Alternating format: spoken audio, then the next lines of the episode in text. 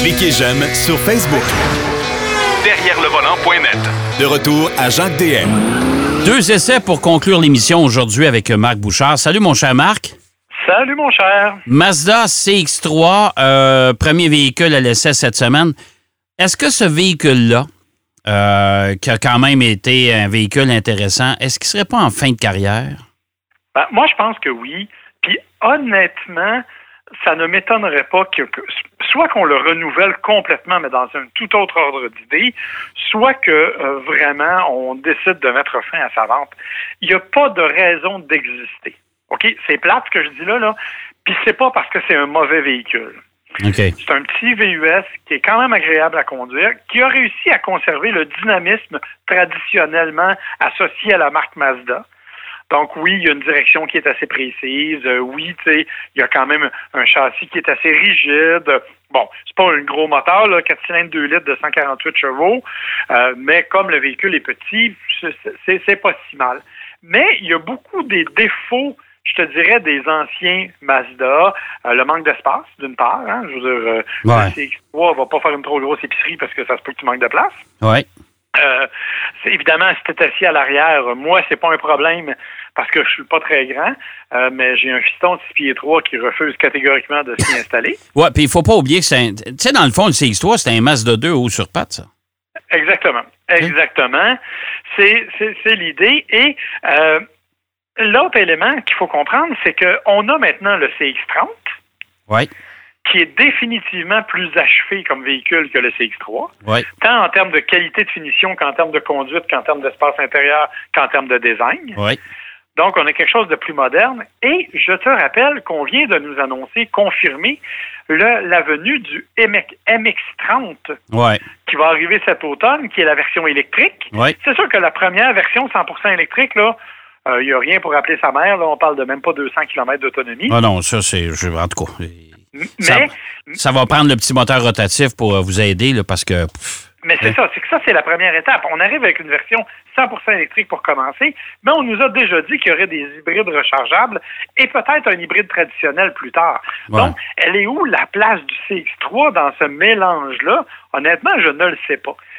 Mais je répète, c'est pas un mauvais véhicule, loin de là. C'est un petit véhicule fort agréable qui a très, très bien servi les amateurs de chez Mazda, les amateurs de conduite un peu plus dynamique.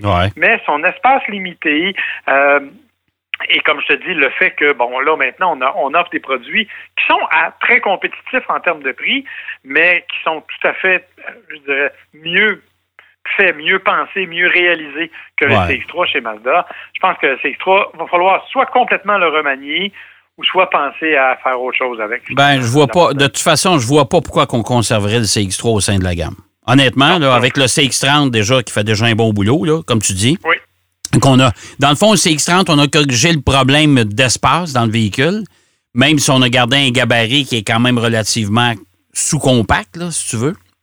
Et, euh, et, euh, et c'est beaucoup plus dans la philosophie de Mazda, la nouvelle philosophie de Mazda d'offrir des, des véhicules un peu plus haut de gamme, un peu plus étoffés, un petit peu plus luxueux. Euh, le CX3, c'est vrai. Moi, je pense qu'il est. Euh, je pense pas qu'ils vont le renouveler. Moi, j'ai l'impression qu'ils vont tout simplement annoncer à un moment donné que c'est terminé. Moi, moi aussi, je pense que c'est ça. Sinon, ben, tu sais, faut tout revoir. Revoir le fameux système d'infodivertissement qui est pas terrible, là, ce qui est l'ancien. Ah non, ça, ça, euh, ouais, ouais.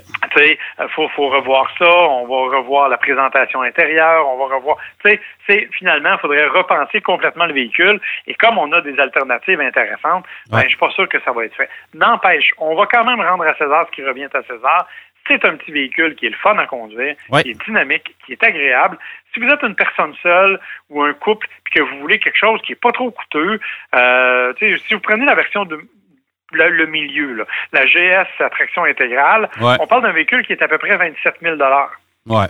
Euh, fait ça, ça, demeure un véhicule qui est quand même intéressant à ce niveau-là, qui n'a pas des grandes capacités. On s'entend pour dire que euh, si vous voulez remorquer avec ça, c'est interdit. Là, vous le faites pas. Ce C'est pas un VUS au sens propre, mais c'est un petit véhicule qui a un dynamisme. Et ce qui a toujours été une des qualités de ce véhicule-là, c'est son châssis extrêmement rigide et sa direction très précise.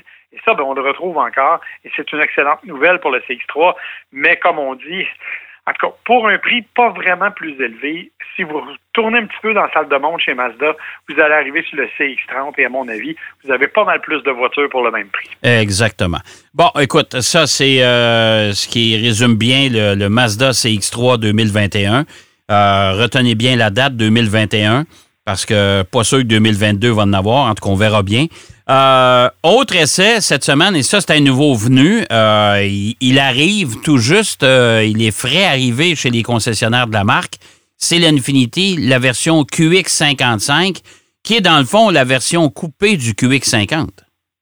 Oui, avec des petites améliorations. Et je pense que ça, c'est la partie qui est la plus intéressante. Évidemment, parlons look. Je pense que c'est la première chose qui vraiment attire l'attention. Le style coupé du QX50, euh, ça fait un QX55 qui est vraiment plus raffiné, qui est vraiment plus beau, qui a du style. Écoute, je me rappelle pas qu'autant de gens aient passé devant la maison et me demandé quelle sorte de voiture c'était. Sincèrement. Il euh, faut dire que j'ai j'ai une version qui est d'une couleur bleue-grise qui est absolument magnifique. OK? Ça, là, c'est, on a vraiment bien réussi le design de ce véhicule-là chez Infinity. Ça a de la gueule. Il faut aussi se rappeler que euh, le Infinity, on connaît bien ce que c'est un VUS coupé. Hein? On est les, si tu veux, les grands papas du VUS coupé en ayant présenté le FX il y a déjà plusieurs années. Donc, on revient dans un créneau qu'on connaît bien euh, et ça a été bien fait. Et l'autre élément, et on ne s'en cache pas chez Infinity, c'est qu'on veut viser une clientèle beaucoup plus féminine avec le QX55. Et de ce point de vue-là, si je me fie aux batailles que j'ai dû livrer à ma femme pour récupérer les clés, je pense que ça marche. OK. Parce que elle, elle est vraiment tombée en amour avec. Elle le trouve beau, elle le trouve magnifique et elle apprécie le confort. Surtout que quand on va à l'intérieur, toujours en termes de design, on a vraiment une belle qualité de finition. On a un véhicule qui est vraiment bien fait au niveau des matériaux. Euh, on a, bon, moi, celui que j'ai, il est noir et rouge. Écoute, c'est assez frappant. C'est vraiment beau comme, comme cockpit. Donc, ça donne de bons résultats. Est-ce que, du point de vue design, c'est parfait? Vraiment pas, parce que je te rappelle que c'est quand même inspiré largement du QX50. Oui. Ça veut dire qu'on a gardé, entre autres, le fameux système d'infodivertissement à deux écrans. Ouais. Ah, ça, c'est pas la nouvelle du siècle. On sait que dans le prochain QX60, entre autres, on va l'éliminer. On va arriver avec un écran central probablement qui est beaucoup plus beau. Euh, tu sais, on finit par s'y habituer au double écran, là, mais je trouve que ça fait quelque chose qui a l'air un petit peu dépassé pour un véhicule aussi moderne. Ouais, puis il euh, faut, faut jamais oublier une chose, euh, Marc, c'est que euh, moi, je me souviendrai toujours au lancement du QX50. Euh, on n'avait pas les, fameuses applications Apple CarPlay et compagnie. Là. Ça, n'existait pas dans ce véhicule-là. Pourtant, on l'avait installé dans d'autres produits Infinity. Donc, il est, on dirait qu'il est toujours décalé d'une génération en retard, lui. Oui, effectivement. Par contre, là, au moins, on a installé Apple CarPlay et Android Auto. Euh, j'ai eu l'occasion de m'en servir d'ailleurs aujourd'hui même et ça se fait super bien. Euh, il y a aussi, bon, euh, des, des, des, des, connecteurs USB traditionnels et USB-C, qui est la nouvelle tendance. Là. Donc, de ce point de vue-là, on a quand même réussi à faire quelque chose d'intelligent, mais on a gardé bon, le double écran, l'espèce de molette qu'on n'est pas toujours à fait sûr à quoi faire euh, sur le côté. ça, c'est moins réussi un peu. C'est la partie qui me déçoit un petit peu, euh, cet aspect-là. Par contre, pour le reste, je t'avoue que je suis très, très surpris. Autre élément, et je pense que c'est là que le changement, en tout cas, comme, de mémoire, c'est le changement qui m'apparaît le plus intéressant, c'est la CVT qu'on a peaufiné un peu. OK. Euh, parce que on a un, un moteur là-dedans qui est un excellent moteur. C'est le fameux moteur, moteur VC 2.0, le moteur à compression variable 2 litres, qui fait 268 chevaux. Hein, quand, même. Oui. Ouais. En mode sport, euh, il est assez intéressant. Puis, le problème, c'est qu'il est jumelé à une CVT. Évidemment, pour la plupart des gens, et bon, je te reprends l'exemple de mon épouse, pour elle, ça n'a pas eu un gros impact. Mais pour les gens qui veulent conduire de façon un peu plus dynamique, il y a un mode sport, évidemment, comme c'est souvent le cas. Et euh, c'est là qu'on a l'impression que la CVT traîne de la patte un peu. C'est moins pire que sur l'ancienne version. Il faut bien le dire. Euh, mais c'est pas encore parfait. Imagine là-dessus là, une transmission automatique 8 ou 9 rapports, un peu dynamique, là, et tu aurais vraiment une bête incroyable de performance. Mais ils n'ont pas une tendance chez, euh, chez Nissan avec Infinity aussi d'abandonner la CVT tout doucement? Oui, c'est ce qu'ils veulent faire. C'est ce qui probablement va arriver dans les prochaines versions. Mais là, on l'a juste un peu amélioré. Euh, c'est en soi une bonne nouvelle, mais on aurait préféré peut-être autre chose. N'empêche qu'il faut savoir que c'est un véhicule qui est d'abord tourné vers le confort.